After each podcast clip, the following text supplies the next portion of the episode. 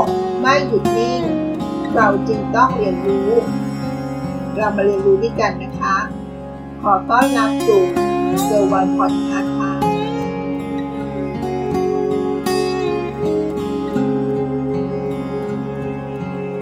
คุณคิดว่าทักษะของการพูด การอ่าน การเขียน และการฟัง ทักษะไหนที่เป็นทักษะที่สำคัญคะ ทักษะของการฟังค่ะ เป็นทักษะที่สำคัญมากๆเลยนะคะ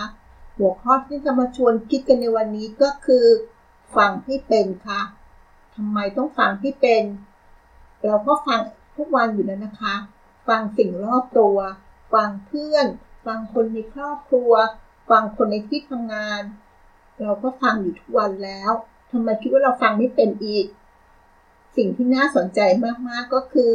ขณะที่เรากำลังฟังนั้น ได้ยินสิ่งที่เขาไม่ได้พูดออกมาตรงๆหรือเปล่าคะ การฟังให้ได้ยินสิ่งที่เขาไม่ได้พูด เพราะการฟังคือสิ่งสำคัญมากๆ ที่ทำให้เราเข้าใจกันนะคะทักษะสำคัญของนักจิตบำบัดที่ทุกคนควรจะมีและใช้เป็น ก็คือทักษะของการฟังค่ะ หลายคนอาจสงสัยขึ้นมาทันที เมื่อหูของเราก็ยังเป็นปกติดีฟังไม่เป็นก็แย่แล้ว เพราะเราคุย เพราะเราพูดคุยกันอยู่ทุกวัน ฟังทุกอย่างรอบตัว ทั้งเวลาเพื่อนเมาส์ เวลาเจ้านายดา่าเวลาแม่บน่นแม้กระทั่งคนอื่นคุยกัน เราก็ยังแอบฟังเขาเลยนะคะ แต่สิ่งที่น่าสนใจมากไปกว่านั้นก็คือ เนี่ยเลยนะคะ ขณะฟังได้ยินสิ่งที่เขาไม่ได้พูดออกมาตรงๆหรือเปล่า คุณเคยได้ยินไหมคะ ซึ่งแนวคิดและวิธีการของนักจิตบำบัดที่คนทั่วไป สามารถนำไปปรับใช้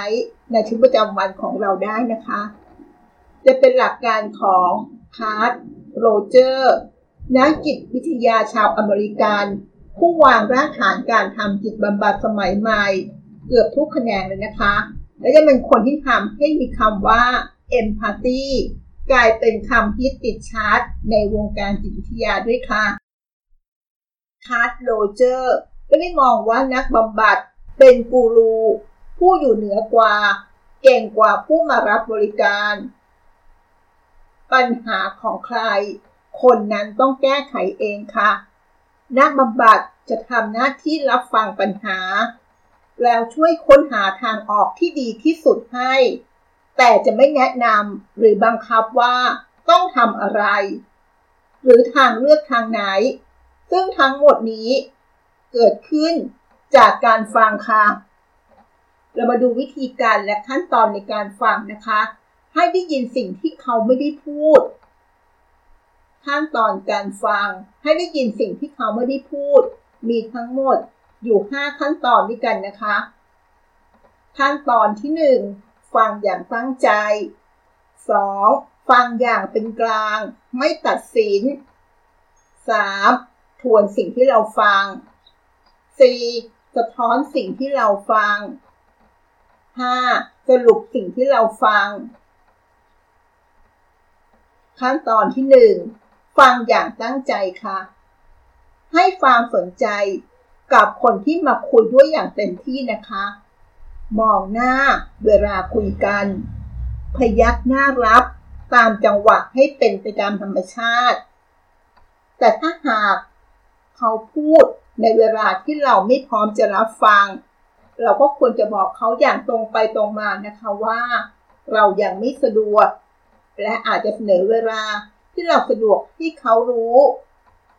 เพราะอะไรคะเราะการฟังทางที่เราไม่พร้อม เช่น ฟังแล้วทำงานอื่นไปด้วย นอกจากจะฟังได้ไม่เต็มที่ คนพูดอาจรู้สึกว่า ได้รับความสนใจหรือให้ความสำคัญกับปัญหาที่เขาเจอ ผลลัพธ์ของการฟังอย่างไม่ตั้งใจ อาจจบลงด้วยความรู้สึกแย่มากกว่าดีนะคะ ขั้นตอนที่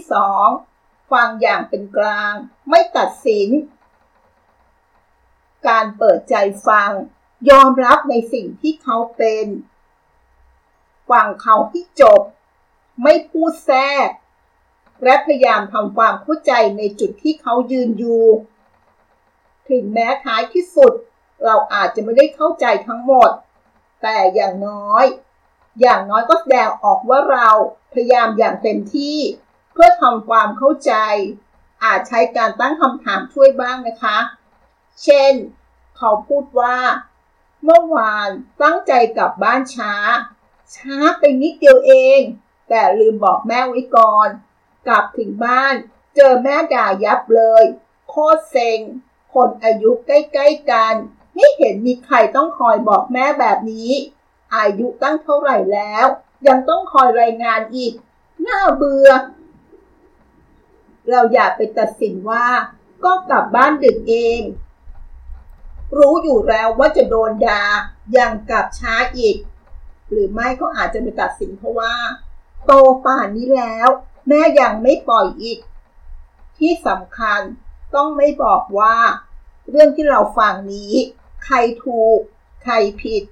เพราะเราไม่ได้รู้ทุกอย่างของปัญหา ซึ่งในกรณีนี้ก็คือบ้านของเขานะคะ ข้อควรระวัง เราในฐานะคนฟัง ก็คือมนุษย์ธรรมดาคนหนึ่งเท่านั้นเองนะคะ ย่อมมีเรื่องที่รับไม่ได้ทำใจเป็นกลางไม่ได้ เช่น ถ้าเพื่อนมาปรึกษาว่าท้อง ตอนนี้เครียดมาก ต้องการเอาออก ถ้าเรารับไม่ได้กับเรื่องนี้ ให้หาวิธีบอกว่า เราไม่สะดวก อย่าตัดสินว่ากล้าทำได้ยังไงชีวิตเด็กทั้งคนนะ เพราะอะไรคะ เพราะเรายัางไม่ได้รู้ ทุกแง่ทุกมุมที่เกี่ยวกับตัวเขาเลย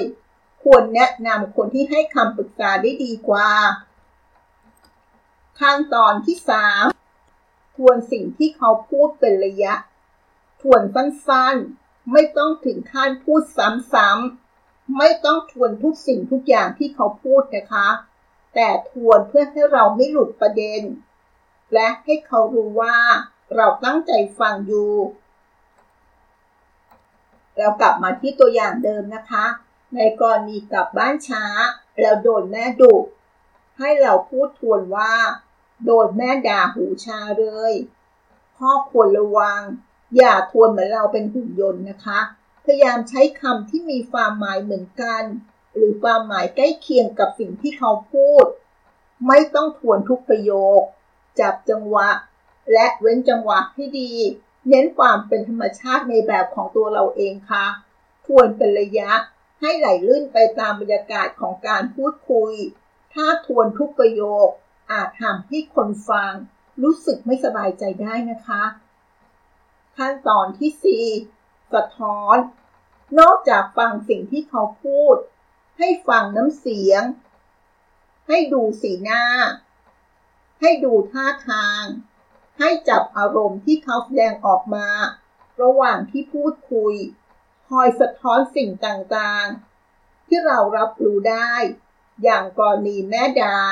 พราะกลับบ้านช้าจะสะท้อนได้ว่า เซ็งหน้าดูเลย หรือไม่ก็บอกว่า คงอึดอัดหน้าดู หรือไม่ก็อาจจะเป็นประโยคนี้นะคะฟังดูหน้าหงุดหงิดนะ บางความคิด ความรู้สึกที่เขาไม่ได้ถูกพูดออกมา แต่ถ้าเราตั้งใจฟังจะจับได้ไม่ยาก อย่างประโยคที่เขาพูดว่า เมื่อวานตั้งใจกลับบ้านช้า ช้าไปนิดเดียวเอง แต่ลืมบอกแม่ไว้ก่อน กลับถึงบ้าน เจอแม่ด่ายับเลย โคตรเซ็ง คนอายุใกล้ๆกัน ไม่เห็นมีใครต้องคอยบอกแม่แบบนี้ อายุตั้งเท่าไหร่แล้ว ยังต้องคอยรายงานอีก น่าเบื่อ หากสังเกตร่วมกับน้ำเสียง สีหน้า ท่าทาง ภาษากาย เราจะรับรู้ได้ถึงความเบื่อหน่าย ความรู้สึกอึดอัด เพราะไม่มีอิสรภาพ หรือแม้กระทั่ง รู้สึกว่าแม่ไม่ไว้ใจ ข้อควรระวังนะคะสำหรับทักษะข้อนี้ ต้องคอย อาจจะเป็นสิ่งที่ค่อนข้างจะอ่อนไหวต่อความรู้สึก ถ้าเราจับความรู้สึกไม่ได้ หรือไม่แน่ใจ ให้ฟังต่อไปเรื่อยๆนะคะ ห้ามเดาหรือคิดเอาเองค่ะ ขั้นตอนที่ 5 สรุป สรุปสิ่งที่เขาพูดยาวๆ ให้สั้น การฟังจะทำหน้าที่คล้ายๆ การทวน คือทำให้รู้ว่าเราตั้งใจฟังนะ และตรวจสอบความเข้าใจตัวเราเอง ว่าเราเข้าใจตรงกับสิ่งที่เขาต้องการจะสื่อหรือเปล่า แต่ในฐานะของคนธรรมดา ที่มีเงื่อนไขมาครอบ อาจจะเป็นเงื่อนไขของระยะเวลา ความเหนื่อยจากงานของเรา ความสนิทสนม หากอยากจะเสนอทางออกให้ใคร ต้องระมัดระวังนะคะ เรื่องของการใช้ภาษา เพราะอาจทำให้คนฟังรู้สึกว่า กำลังถูกยัดเยียด หรือเราไม่เข้าใจเขาเลย เช่นคำพูดที่ใช้สรุปว่า อาจจะเป็นประโยคที่แสดงความรู้สึกเห็นอกเห็นใจทำนองว่า เออ พอฟังแล้ว เรานึกออกอยู่วิธีนะ ลองคุยกับแม่ดูไหม หรือไม่ก็ลองคุยกับพ่อ ให้ช่วยพูดกับแม่ให้หน่อย คิดว่าวิธีนี้เป็นไงบ้าง ไม่ใช่ว่าเป็นแนะนำเพราะว่า ก็ไปคุยกับแม่ดี ไม่คุยกันแล้วเมื่อไหร่จะจบ ครั้งต่อไปแค่กลับบ้านช้า ก็จะโดนด่าอีก นั่นก็คือ เทคนิคและวิธีการของ Carl Rogers เป็นขั้นตอนการฟัง ให้ได้ยินในสิ่งที่เขาไม่ได้พูดนะคะ การฟังอย่างตั้งใจตามขั้นตอนเหล่านี้ จะช่วยให้เราได้ยินในสิ่งที่เขาไม่ได้พูด เพราะการฟังคือสิ่งที่สำคัญมากๆ ที่ทำให้เราเข้าใจกัน แต่ต้องไม่ควรลืมด้วยว่า การไม่ตัดสินจะทำให้เราได้ยินอะไรมากขึ้นแน่นอนนะคะ การฟังที่เป็น เป็นเรื่องที่ยากเหมือนกันนะคะ โดยเฉพาะการฟังด้วยความตั้งใจ ด้วยความเข้าใจ ผู้พูด การฟังแบบนี้ต้องใช้เวลานะคะ และต้องให้เวลากับผู้พูดมากๆด้วย ถ้าเราไม่พร้อมในการรับฟัง ก็ควรจะผัดผ่อนไปก่อน หรือไม่ก็เสนอเวลาที่เราพร้อมในการรับฟังนะคะ เพราะการฟังให้เป็นลักษณะแบบนี้ เพื่อให้เราเข้าใจ การฟังให้ได้ยินสิ่งที่เขาไม่ได้พูด มันเป็นเรื่องที่ไม่ง่ายเลยนะคะ หวังว่าวันนี้เนื้อหาที่มาฝากกันจะทำให้เรากลายเป็นคนที่ฟังเป็น หรือไม่ก็เริ่มฝึกการฟังที่เป็นนะคะ ด้วยการฟังอย่างตั้งใจ ฟังอย่างไม่ตัดสินทวนสิ่งที่เราฟัง สะท้อนสิ่งที่เราฟัง และก็สรุปการฟังนั่นเองค่ะ ขอบคุณที่รับฟังแล้วพบกันใน EP หน้า สวัสดีค่ะ Música